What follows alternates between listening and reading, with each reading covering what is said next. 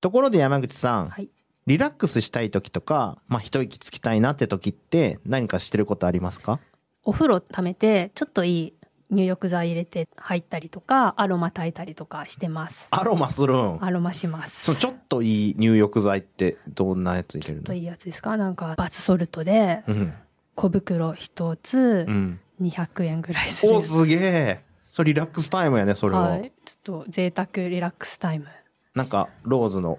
香りとかそういうこと？ねラベンダー。ラベンダーで入るんや。イランイランとかいうおしゃれな感じのやつとうか。ん。なんか、お風呂浸かるとかって、日本特有な感じするんですけど、世界の人ってどういうリラックスしてるんですかね、まあ、いろんな方法あるんですよね。あのね、僕、ドイツでもスパに入る人たちのところ行ったことあるんですけど、ただ、今ちょっと世界で注目されてるのは、大麻由来というか、まあ、大麻そのものもだし、CBD とか、こういったものでリラックスするっていうのも流行ってたりしますね。ということは、今日のテーマは、大麻に関連したことなんでしょうか？そうですね。今日は大麻についてお話ししたいと思います。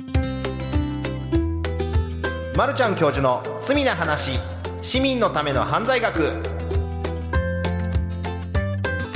刑事政策犯罪学を専門とする立正大学教授で一般社団法人刑事司法未来の丸山康弘です。同じく刑事司法未来の山口由紀です。このトーク番組は一般社団法人刑事司法未来が送るこれまでとは異なった視点から罪と罰を考えるものですニュースでは聞けない犯罪学刑事政策の話について分かりやすく解説をしていきますお堅いテーマですがなるべく親しみやすい形でお伝えできればと思います。よろしくお願いします。よろしくお願いします。冒頭のお話だと大麻にリラックス効果があるっていうことなんですが皆さんどういうふうにリラックスするために大麻使ったりしてるんですか？まあこれ日本の話というよりはさっき言った通り世界の中ではそういう風な使用の方法があるっていうような例を出したんですけど具体的に言うと例えばスポーツ選手が使うっていうのは結構あってこれはどこまでこうエビデンスがある話かってちょっと難しい話なんですけどアドレナリン出まくって常に戦いの場面でやってる人たちってその興奮とかを沈めるのに多分相性がいいんだと思うんですけどスポーツの場面で使うのは結構あって例えばメジャーリーグだとドーピングの検査とかこの規制からこう緩やかに外していこうとかで有名どころでいくと例えばあの東京オリンピックの時に陸上選手アメリカ代表の陸上選手で大麻を使用してっていうのがあってじゃあ出場をどうするってその時はもう規制に引っかかる薬物だったので出場しないっていうことになったんですけどでこれがアメリカのオリンピックの選考委員会のところではもう大麻に関しては規制を外そうという流れになってたりとかあともう一つあの NCAA っていう全米の大学のスポーツを取りまとめてる団体があるんですけどここでも大麻に対する規制に関してはちょっと緩やかに緩和していこうっていうような流れになってて結局なんか激しいスポーツとかアドレナリンとか出まくってるのを落ち着かせるチル効果っていうかっていうのにリラックスするために大麻っていうのが注目されてて今世界中でそういう使い方もあるんじゃないかってことが話されたりしてるってことですね。最近日本でもチルっていう言葉はよく聞くようになったんですけど、でも日本だと大麻使って逮捕されているっていう報道が今でもすごいされてるんですけどそれはまたチルとは違うってことですよね。そうなんですよ。だからこれをどういうふうに使うのか。で、今日本だとその大麻使用っていうのは厳罰の対象というか犯罪の位置づけになっているので、で、これどうするかって話になってて、今、いろいろこう議論がされていくんですけど、まあ国内の大麻について、大麻だけ使用罪がないんんですね。で、この大麻についての使用罪を創設しようっていうような話が出てきているので、まあ、今日はそういう大麻使用罪の話について、で、世界ではどんなトレンドなのかっていうことについて少し話していきたいなと思っています。が、これからの話としては、まあ世界ではそういう傾向があるよっていう話をしますし、大麻の話もしていくんですけど、まあ、一応念のためにお話ししとくと、この放送をもって、だみんなで大麻をしましょうとか、全然無害なんでみんなで楽しみましょうとか、そういう話をしたいんではないっていうことだけ伝えていて、で、世界ではこういうトレンドがあって、で、日本ではこの違法になる。まあ、そもそも所持は違法だし、これから使用に関しては、この処罰の対象になるっていうようなものだということを前提にして、問題使用を減らしていこうっていう世界のトレンドはどうなってるかってことをお話ししたいと思ってます。はい。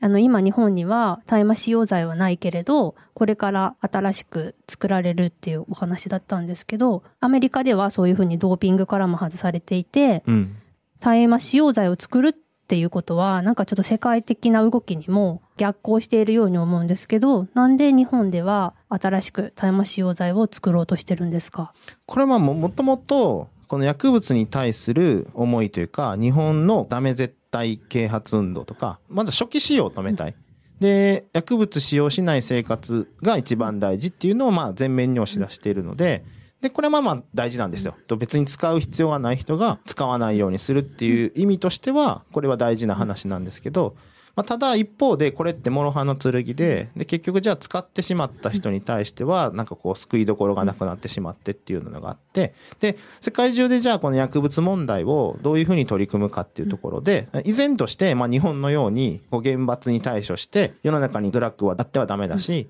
で、徹底的に取り締まって、で、最初の使用を止めるんだと。っていうところに力を入れてる国ももちろんたくさんありますし、一方で、まあ、ダメだと言っても、社会には存在するから、じゃあそれをどうやってそこから生じる害悪を減らすのかっていう話があって、で、世界では、そう、厳罰とは違った方法を取ろうっていうので、例えば13回目で話したハームリダクションのような方法を取ろうっていうところもあったりとかして、で、対策としてはこういろいろ分けてると。で、必ずしも厳罰化によって問題使用を減らすっていうのが、効果的ではないっていうことも言われてたりして、それぞれの国がじゃあどうやって対応するかってところに悩んでるんですけど、で、日本がなぜそこに厳罰化するかっていうと、おそらくそうやった初期使用を止めるってところにやっぱ力を入れてて、で、薬物蔓延をするのを防ぐのは厳罰化が一番だっていうふうに多分考えてるからだと思いますね。初期使用のところで言うと、最近なんか大麻はゲートウェイドラッグだみたいなことを聞いたりするんですけど、うんそれもそういうことなんですか？ゲートウェイドラッグってまあそもそもまずそういう入りやすいソフトドラッグから入って、うん、でそのままハードなドラッグに移りやすいまあ入り口になるものだっていうのでゲートウェイドラッグだ入り口になる薬だっていうふうに言われたりするんですけどこれ日本でも根強い論として出てきてるんですねゲートウェイドラッグって。ただそれこそさっき言った harm reduction 取ってるような国とか、それらを先導してきた例えばアメリカの国立薬物乱用研究所、うん、 National Institute on Drug Abuse っていうところがあるんですけど、はい、ここが gateway drug っていうふうに言われてるんだってことを、ここ数年前までは言ってたんですけど、まあ、果たしてそう言い切れるかどうかっていうのはこう疑問があるって、はっきり宣言するようになってきて、で、例えば、まあ、 gateway drug って言うけど、まあ、そもそもそれをやったからそれに行ったっていうのが証明しにくいと。で、なんなら違法であるがゆえによりハードなものにつながってるとも言えるっていう話になってきて、例えばですよ、山口さんあんまりお酒飲まれないですけど、はい、まあ今日は飲むぞって決めた時に、はい、わけわからない路地裏の、わけわからないおっさんからわけわからないドブロク買わないですよね。買わないですね。で、今日は飲むぞって決めた日は、やっぱ綺麗なショップで、はい、まあもしくはコンビニで、ちゃんと管理されてるアルコール買うと思うんですよ。何パーセントとか、この中には何パーセントのアルコールが入ってますよとかっていうのは分かって買うはずなんですけど、ただ、そういうニーズがあるけど、手に入るところが違法なところしかないと、じゃあさっき言ったわけわからない人から、わけわからないドラッグ買うときに、今日はこんなんもあるよって渡されると。それは違法であるがゆえに、そういう人と繋がりやすくなっちゃって、はい、で、むしろ違法だからそういうハードなドラッグにつながるんだっていうことも指摘されるようになって、はい、で必ずしも大麻を使うから、そうなるって話でもないんじゃないかっていうのがさっき言った National Institute on Drug Abuse とかが言い出しているっていうことですね。それもあの harm reduction の時にあったように、うん、わけのわからないお薬を買うんじゃなくてちゃんと出どころの分かっているちゃんとしたものを使えばその後違法なものにつながるわけではないっていう。なんなら最近の研究でもちょっと指摘されるようになってきたのはむしろ入り口じゃなくて出口で使う人も出るっていうのでまあいろいろ試したけど、うん、最終的にはもうタイマーとか、うんで落ち着くとか、そこからもうドロップアウトしていくっていうのにも使われているっていうことも言われるようになってきてて、で、必ずしもゲートウェイとか入り口だけじゃなくて出口としても言われるようになってきてるって感じです。じゃあもう大麻を使ったから覚醒剤につながるとか、ヘロインにつながるとか、そういったことでは決してないっていう。いや、これがまた難しいのが、100ゼロじゃないんで、まあもちろんそこから行く人もいるんですよ。が、必ず100と0で語れる話ではなくて、もちろんそういう人がいないかと言われたらいます。が、行かない人もたくさんいます。先に出ていく人もいます。っていう感じです、ね。また一方で最近大麻は医療でもよくなんか使われているみたいなことを聞いたりするんですけど、うんうん、その医療と大麻の関係性についても教えていただきたいんですが。これなんで今こういう法律の改正の話になってるかって実はそこにかかってきてて国連の中でですね、危険な薬物リストの中の一番危険なところに入ってた大麻由来と大麻そのものを、その危険なリストから外すかどうかっていうような投票があったんですね。で、その3カ国の中でいろいろ投票していくんですけど、ギリギリ、その危険なリスト、一番危険なリストから大麻を外そうっていうのが決まったんですよ。はいで、その時は、あの、外すなっていうのは日本はそっちに賛成票を入れてるんですけど、まあ賛成票っていうか変えますっていう提案だったから反対票を入れたんですけど、日本は。けど、ギリギリそこから外すっていう方が賛成が勝って、で、世界的に大麻のその危険なリストから外れたので、いろんな研究が広がるようになってったんですね。で、その研究が広まっていくと、大麻を使った、それこそさっきまあ言ったような、医療目的で使うっていう研究もこれから発展していくって言われてて、で、すでにもう医療用大麻を認めてる国とか、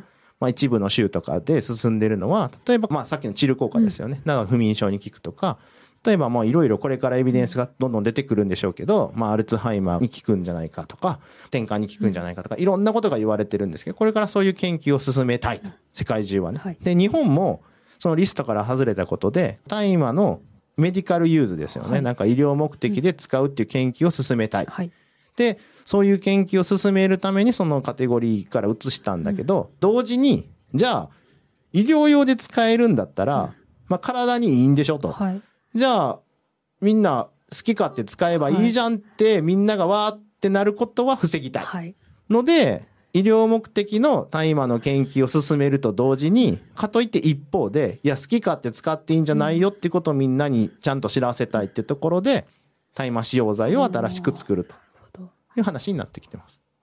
そんな医療大麻の研究を進めることと、まあ、そのことでみんなが大麻を使わないようにということで使用罪を設ける日本での今後の大麻の位置づけってどんな風になっていくでしょうか？おそらく厚労省とか、まあ、日本の政府的には、さっきも言った通り、自由自在に recreation use っていうか、もう嗜好的な楽しみで使うっていう use に関しては取り締まっていきたい。で、誰もが自由に使っていいものじゃなくて、で、危険なものだし、体に良くないよってことを今まで通り多分続けていくことになると思うんですね。まあ一方で、さっき言った通り、世界の動きとしては、まあそうじゃない動きも同時に起きているので、いや、ちゃんとこうエビデンスを取りましょうとか、で、そうじゃない政策を取ってる国もあるので、で、そういうのをちゃんと見てほしいっていうふうに訴える人たちとかも出てきてて、で、これ大変注目すべきところですね。今日本でも CBD とかってうん。量販店とかで売られててうん。流行ってると思うんですけど、この日本の流れの中でなぜここに来て CBD とかが流行り出しているのかなっていうのもちょっと疑問に思ったんですけど、多分おそらくですけど、山口さんもその見る、例えばショップとかで見るそういうものって、コスメとか、はい。美容関係、はい。ここは結構数年前っていうか、うん。結構前から世界中でもいろんな効果があるって言われてて、で、その CBD の部分と、で、一方で THC っていうのはこう精神な部分にこう作用するって言われ、糖水作用があるっていう部分を外してどうするかっていうので、なので、その THC を含まない、まあ、こう部位とかで分けたり、なんなら、まあ、ちょっとでも含まれるかもしれないんで、その THC を抽出するようなものを技術を使って、CBD だけで、じゃあそれを製品化しようっていう、まあ、合法な部分で、日本ではね、場面でそういうふうなコスメに使ったり、いろんなものに使っていこうっていうようなムーブメントが出ているってことですね。じゃあ身近なところでは、うん。七味唐辛子に消しの実が入ってたりするっていうのも、それは違法な成分がないっていうことで、っていうよりさっきの、まあ、部位によっては販売してはダメとか使ってはダメとかっていうの分けられてて、で、種はそうじゃなかったりするんで、うん。七味に入ってて、まあ、ここで言えるとしたら、皆さん結構身近にそういうものがあるよっていうことですね。日本ってなんでこんなに大麻に厳しいんでしょうか？これは、まあ、いろいろ言われてるんですけど、そもそもこう薬物の違いを全く知らない人の方が圧倒的に多い。僕がこういろいろな人たちと話すと、覚醒剤も、なんならアヘンとか LSD とか、と大麻も全部一括りにして麻薬とか薬物、はい。ダメなものみたいなこう一括りなんですけど、結構海外で言われてる、特に犯罪学で言われてるような最近の批判的犯罪学とかで指摘されるようなものって、薬物もそれぞれこう性格が違って由来も違うわけですよね。こうケミカルに作られてるやつもあれば、植物由来のものもあるわけじゃないですか。で、それぞれ使いたい場面も実はバラバラなんですよ。覚醒剤例えばアッパーに使いたいとか、さっきのタイマーはチルに使いたいとか、で、こうバラバラなわけで、で、これね、僕最近ちょっと授業で、もうすげえ自分いい例出したなと思ったのが、みんな、例えばアルコールを飲むときに、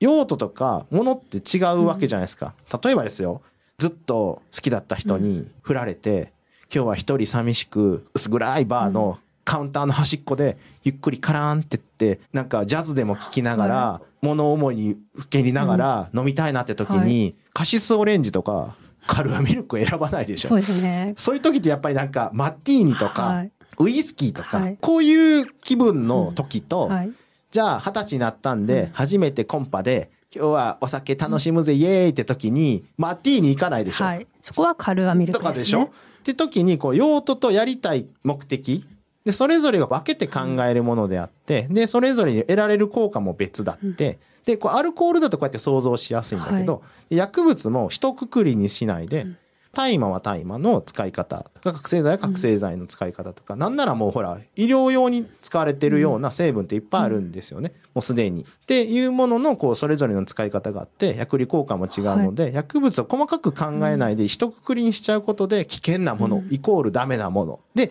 こう、厳罰化とか、こういうふうになりがちなんじゃないかなっていうふうに言われてる。確かに。まあ、覚醒剤の効用とか、大麻の効用とか知らずに、うん全部ダメな薬物っていうふうに、こうんれまでも学んできましたし、確かにお酒の例ってすごくわかりやすくって、うんお薬にもそういう場面場面に合った効用があるっていうのうん。を考えなければいけないなと思いました。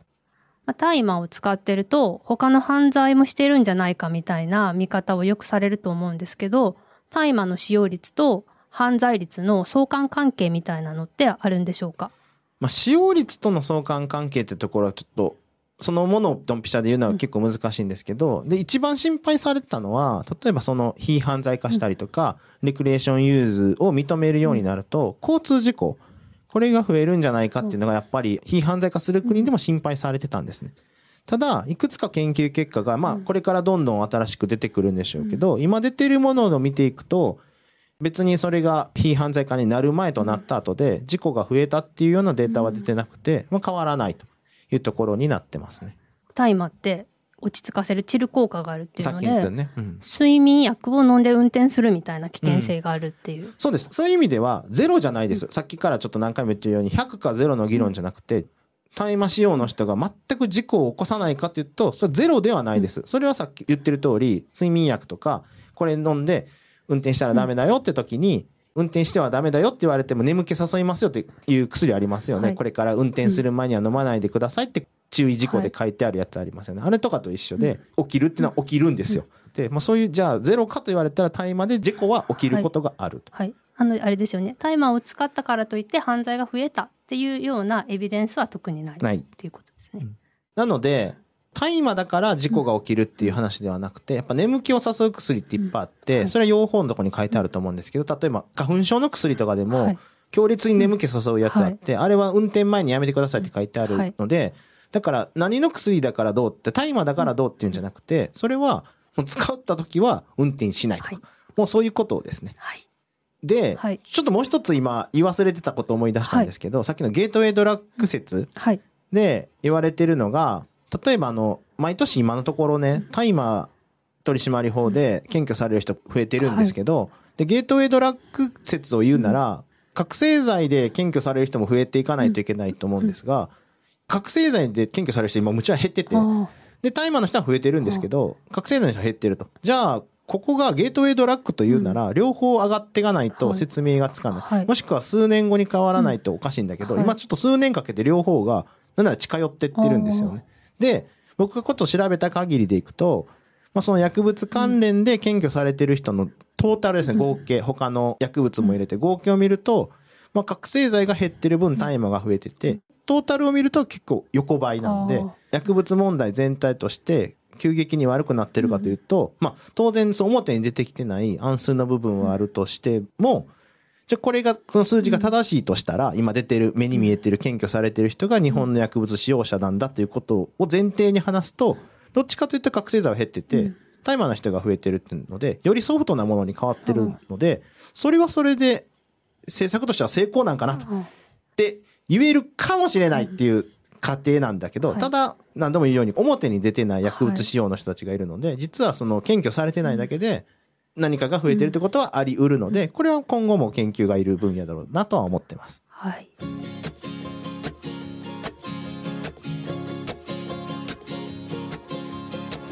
さてここで犯罪学をもっと身近に感じてもらうために犯罪学の観点からエンタメを見ていきたいと思います。今日はですね大麻の別の見方っていうかこういう使い方もあるんだなってことを世間に知らしめた「Weed the People」をおすすめしたいと思います。Weed the People は2018年公開のリッキー・レイクとアビー・エプスタインが監督を務めた大麻製剤を用いてがんと向き合う子どもたちの姿を描いたドキュメンタリー映画です。本作には幼くして脳肝臓骨や筋肉の悪性腫瘍を患う5人の子どもたちが登場します。現在の標準治療では治癒が困難な状態で家族が希望を託したのは禁じられた雑草ウィードでした。患者と家族それをサポートする医療従事者たちの視点を通じて医療大麻をめぐる最前線の光景そして医療産業の姿を目の当たりにするといった内容です。でこの映画は今までの大麻の見方を変えるとか、まあ、もちろん医療目的で使われてるとかあったんですけど大麻映画とかって聞くとなんかみんなでイエーイとかっていうのを想像しがちだと思うんですけど、そういうのじゃなくて大麻の一つの側面ですね。こういう風な医療目的で使えますよとか実際にこういう風に命が救われた人たちがいますよっていうのを真剣に捉えてるドキュメンタリー映画なのであ大麻の使い方ってこういうこともあるんだなっていうことを、まあ、全くこの分野に興味がなかった人にも見てもらいたい作品なんですね。